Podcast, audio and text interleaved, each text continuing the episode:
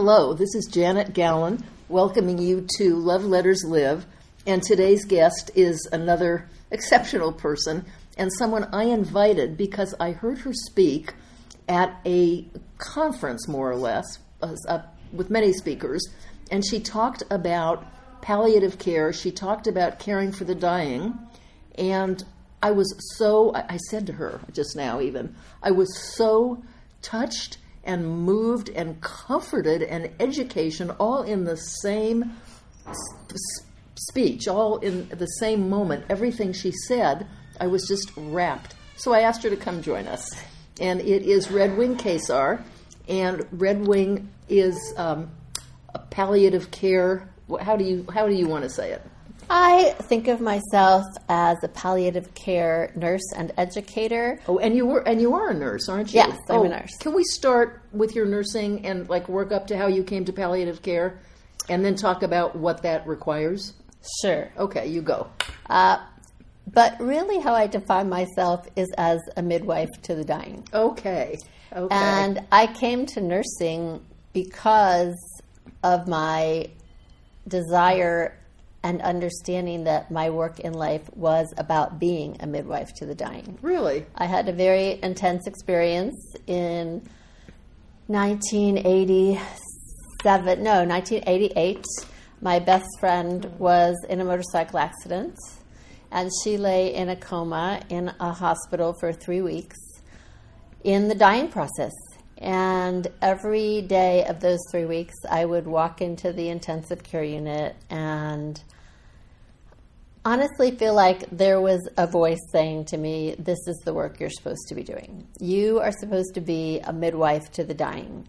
Just as people need midwives when they are bringing spirits into the world. Oh, I'm so glad you said this, because I have always been aware, at least it's been in my head, that we pay so much attention and celebration and care to those about to be born, coming into the world. Yes. And we don't do it with those leaving the world, and they need it.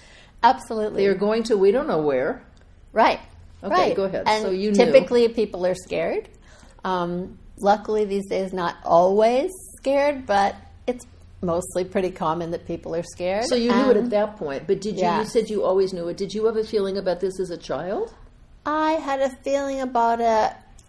Honestly, on my 18th birthday, my grandmother died on my birthday, and she had lived with me my entire life, and I had a very strong bond to her. She had actually been a birth midwife after escaping her town in Russia where she grew up and where girls were not allowed to be educated, and so she went to the big city, which was, strangely enough, in this day and age, listening today, she went to Kiev, which was the nearest big city, and figured out how to go to school and educate herself.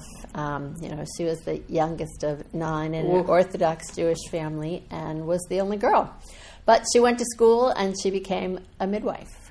And, had a very intense rest of her life in Europe and escaping Europe. But she was very much a model for me. And when she died at my birthday, something happened to me about understanding that connection between birth and death, living and dying. That was very, very potent for me.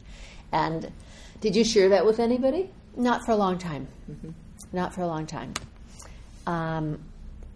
And when I was in college, I thought I was going into pre-med and becoming a doctor, and then my life changed, and that didn't happen. And so it wasn't really until my late 30s or my mid-30s when my friend was in a coma that I realized I did need to go back to school and even back to Western medicine so that I could have a legitimate way to get to the bedside to become what I considered a midwife to the dying. So people would listen to you. Exactly. You need credentials. Exactly. Okay. You need credentials. So that was what I did, and I went to school, and then I worked as a nurse in oncology and in critical care. I ran a small intensive care unit for years up in a rural hospital in Mendocino County, but all the while studying end-of-life issues and care. I studied with Joan Halifax, an amazing teacher in New Mexico, And then I began teaching my own workshops on being with the dying. Had my own nonprofit up there for a while. What did you teach? What is there to teach about working with the dying? What is there to teach about dying? Good questions. Honestly, I think my biggest premise in, and sometimes the word teaching, I'm not even sure it's the right word.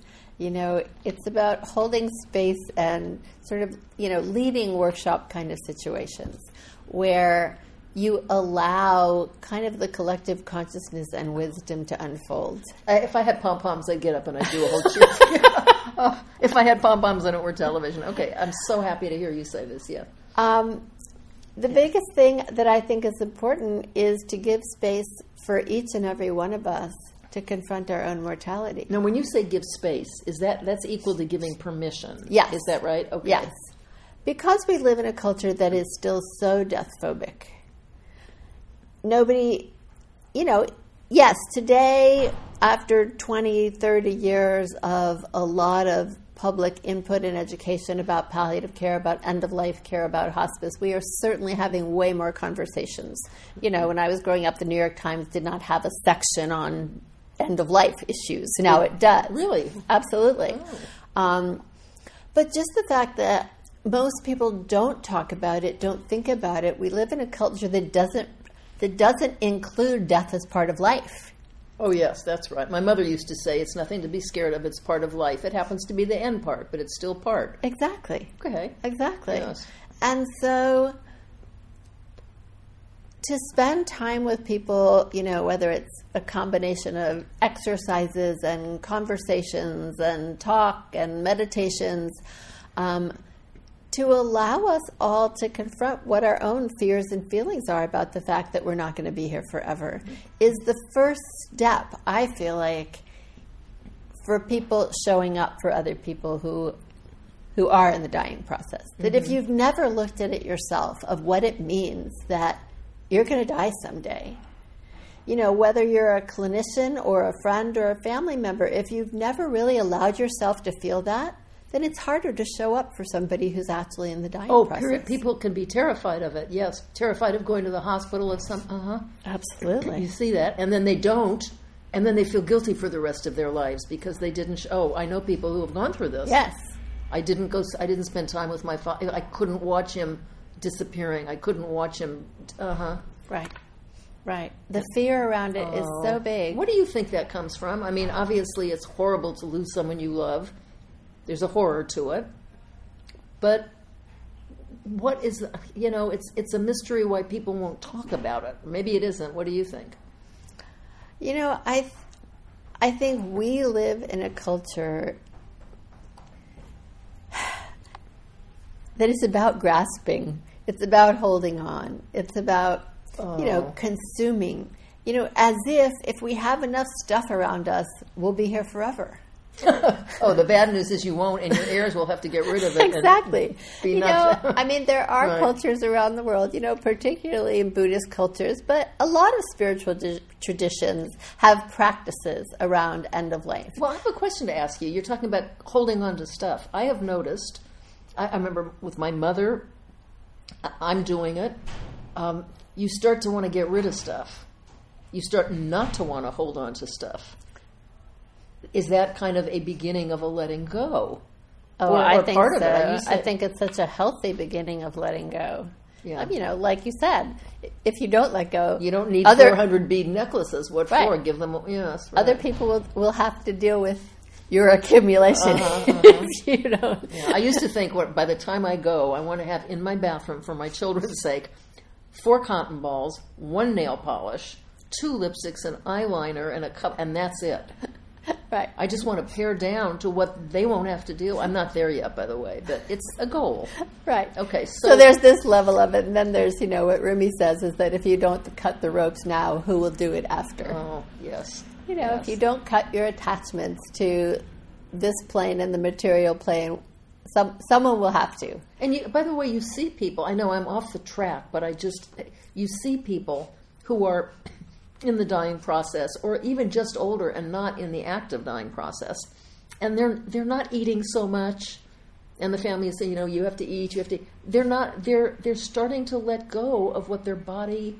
It seems to me, they don't need the same. They don't need to nourish what's not going to. What do you? Right, right. Yes. Yeah, that's true. I think like the force feeding of people, even sometimes who are. Don't get me started on force feeding. It's such a travesty, and yet, you know, again, in every subculture within our culture, yes. People think that food is love, that feeding someone is the way you show your love to them, whether it's chicken soup, whether it's a smoothie, whether it's the perfect green drink. I know you're going to love this.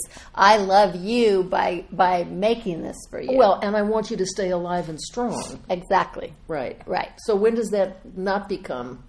Right. Well, here's that's a challenge because for many family members, that's one of the hardest parts to let go of. It's like, no, I want my person. You know, they've got to keep eating. They've got to keep having this soup. And the person is lying there going, stop this. Right. I'm trying to let go.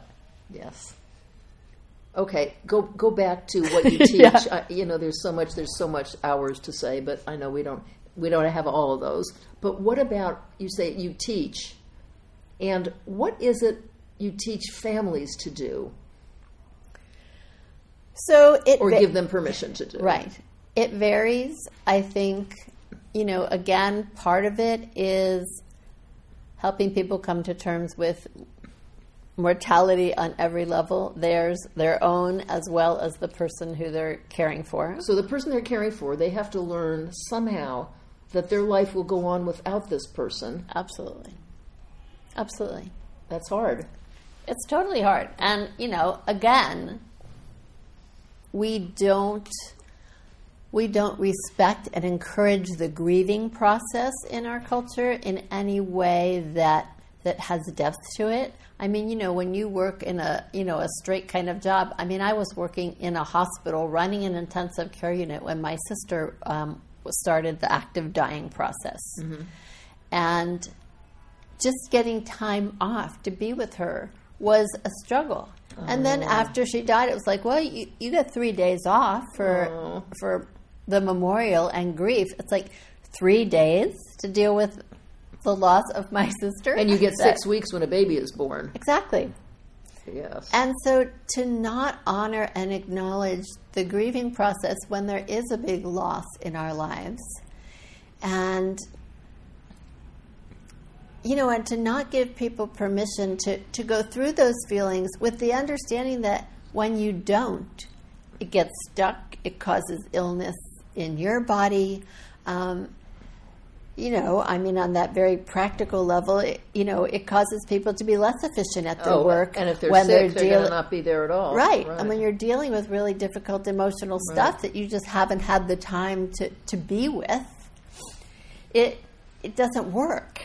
And you also get, I notice this, and I think everybody means well. Everybody means well.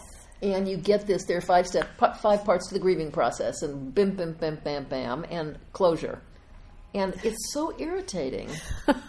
What do you say about that? I mean, there are these and people are expected to go through 5 steps in a certain amount of time and then feel great. Those expectations are completely unrealistic. Aren't they, though? And those, the 5 steps that we've taken as the gospel of grief from Elizabeth Kubler-Ross, I mean, yes, they're an important concept, but none of it's linear, and none of it happens in a certain time frame. And, I tell people... Yeah, I mean, there are certainly many spiritual traditions that have, after 3 days, you get to this place. After 49 days, you get to the next place. In some traditions, it's 30 days. I was just going to ask you about this. This is my next question. Could you talk a little bit about the different cultures that have wisdoms? I mean, just simply to say there are wisdoms about how long it takes for either the spirit, like in Buddhist tradition, it's 49 days that, before the spirit is actually gone. In Jewish tradition, I think it's 30 days.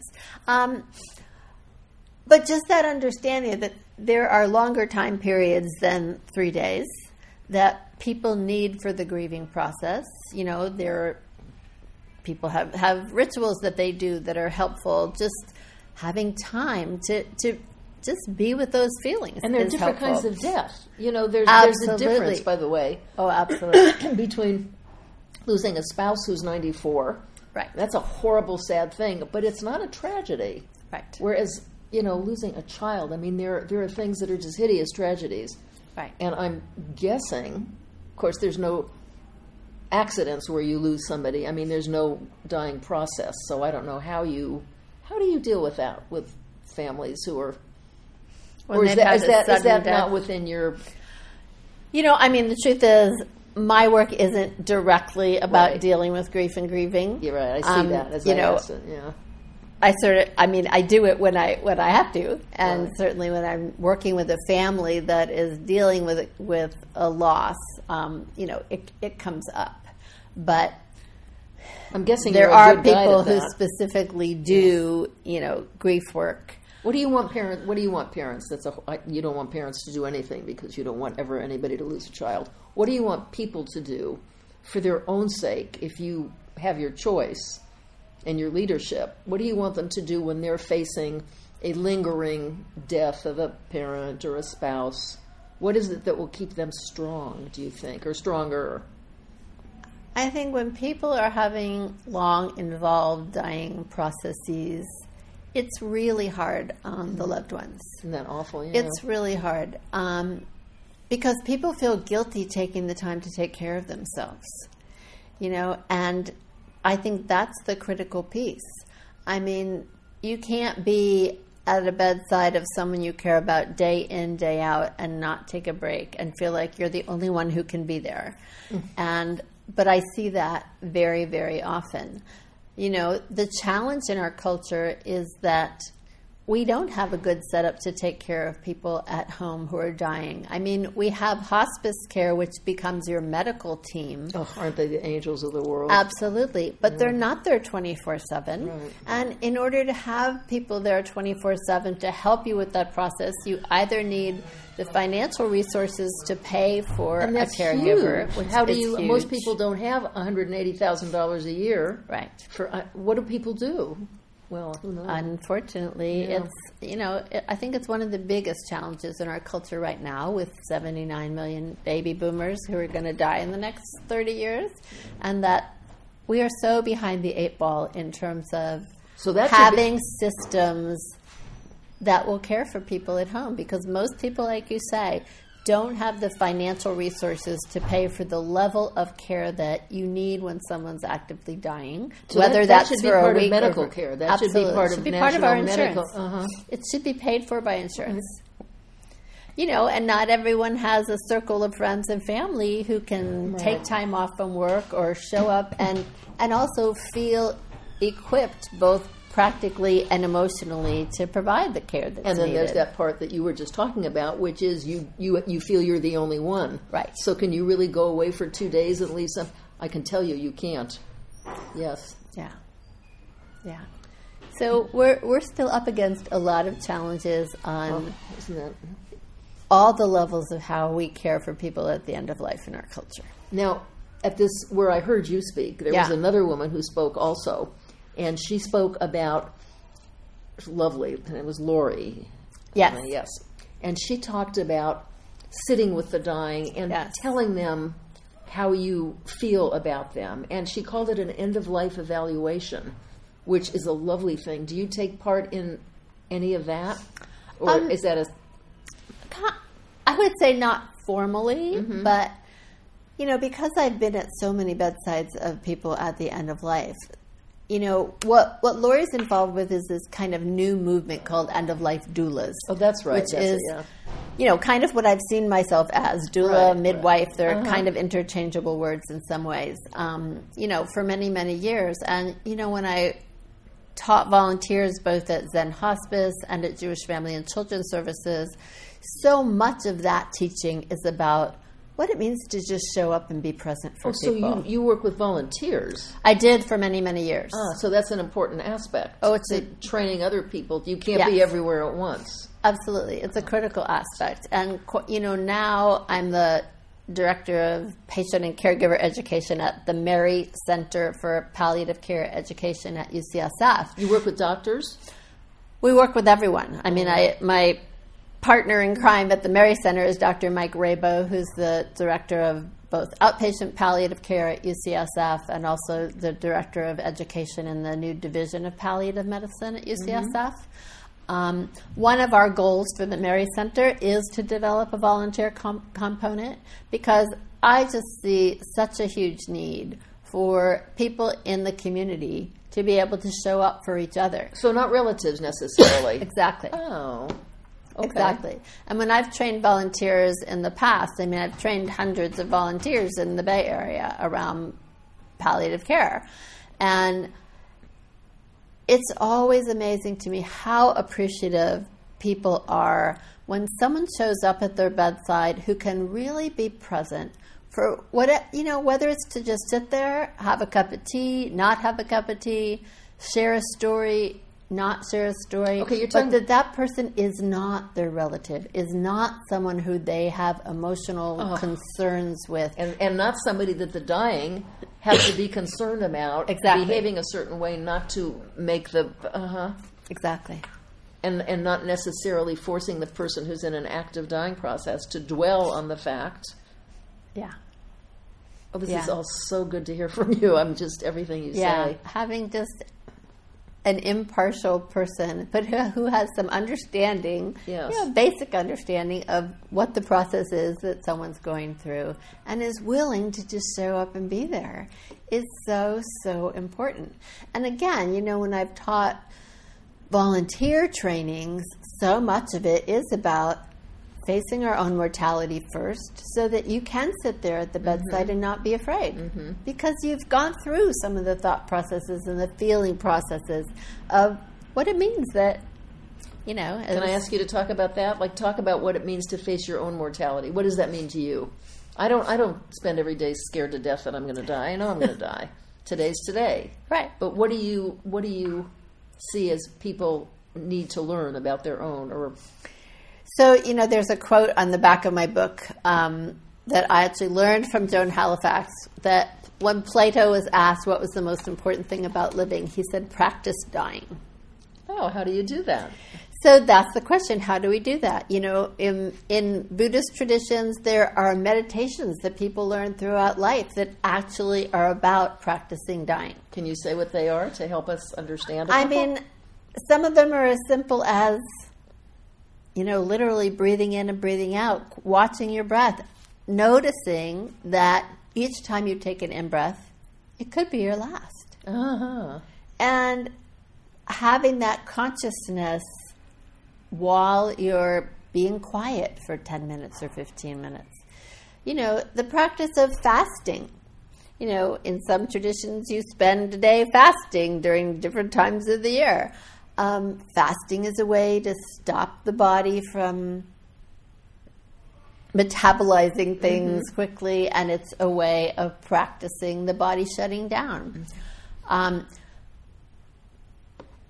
Honestly, I think that showing up at bedsides for people who are dying is also a way of practice, familiarizing ourselves with what it means to die, what it looks like to die, and it looks different every single time. But to have that be part of our spiritual practice, to allow death to inform how we live. Thank you. That's wonderful. So many other questions. Maybe you'll come back sometime and talk about some other aspect. But of course. Let me ask you something, because I know I don't want to take advantage and make you sit here too long. But, excuse me, as you know, I'm about love letters. Oh. And so I always kind of see the door open for one of those. And one of the things I noticed when Lori was speaking was the well, I'm familiar with this anyway, because I do touch upon it in my workshops, but writing letters to the actively dying and talking about that end-of-life evaluation. Verbal is lovely, but it doesn't sit there for generations. Right. And right. my feeling, and I do this, and writing a love letter to somebody who's in the active dying stage, they're up to it. They're yeah. up to it. And I'm not going to take time for this, but so many experiences with people who have written them and received them, they work magic. Yes. You know, so let me just ask you if, as an adjunct, by the way, to sitting there and telling somebody how important they are, because the descendants will have this. Yes.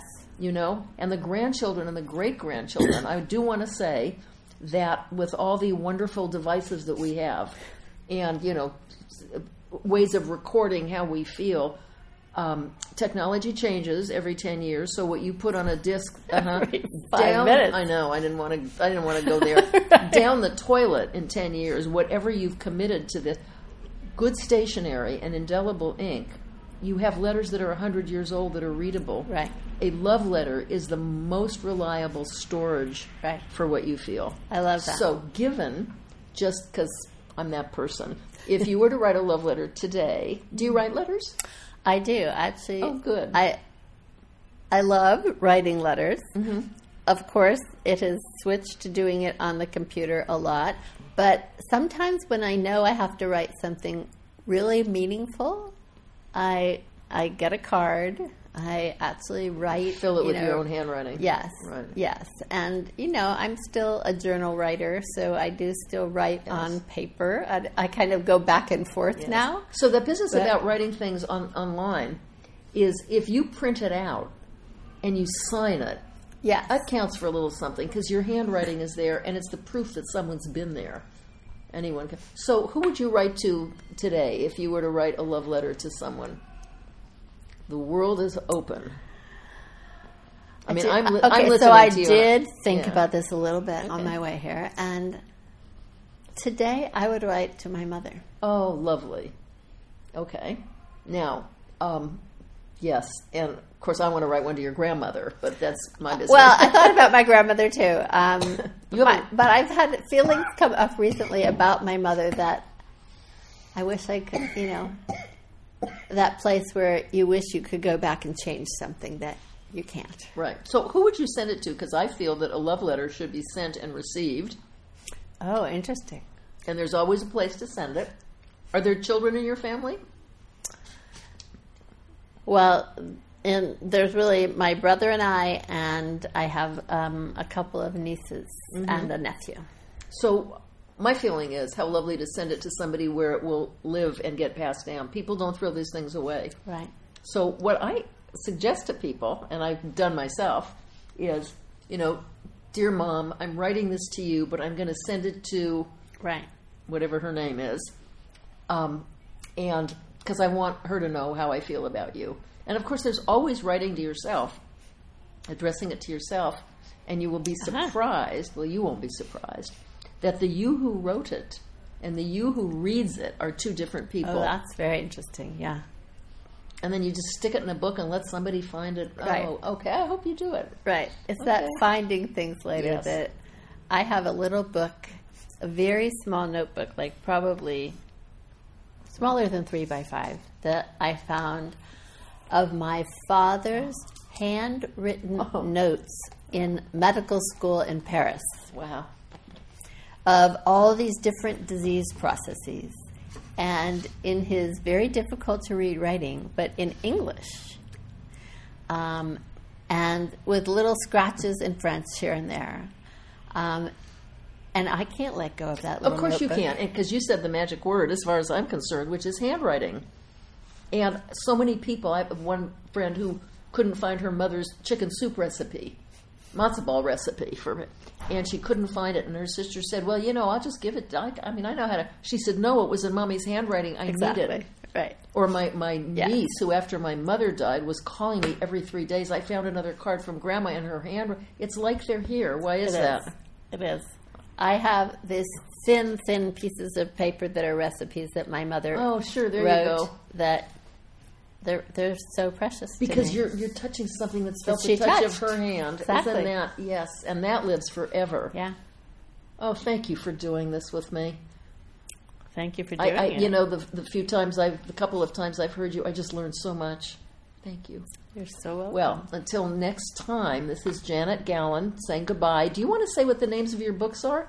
Why don't you do that? I just have one book at this point. Someday I'll have another one. It's called Last Acts of Kindness, Lessons for the Living from the Bedsides of the Dying. Oh, how wonderful. Okay, and I'm sure you can get that. You can find that in bookstores. You can find it on Amazon. Yes. You can find it on Kindle. You can, some bookstores you can find it. Thank you. You are a woman so worth hearing from. Thank you, dear. You're so welcome. Until next time, I will say goodbye.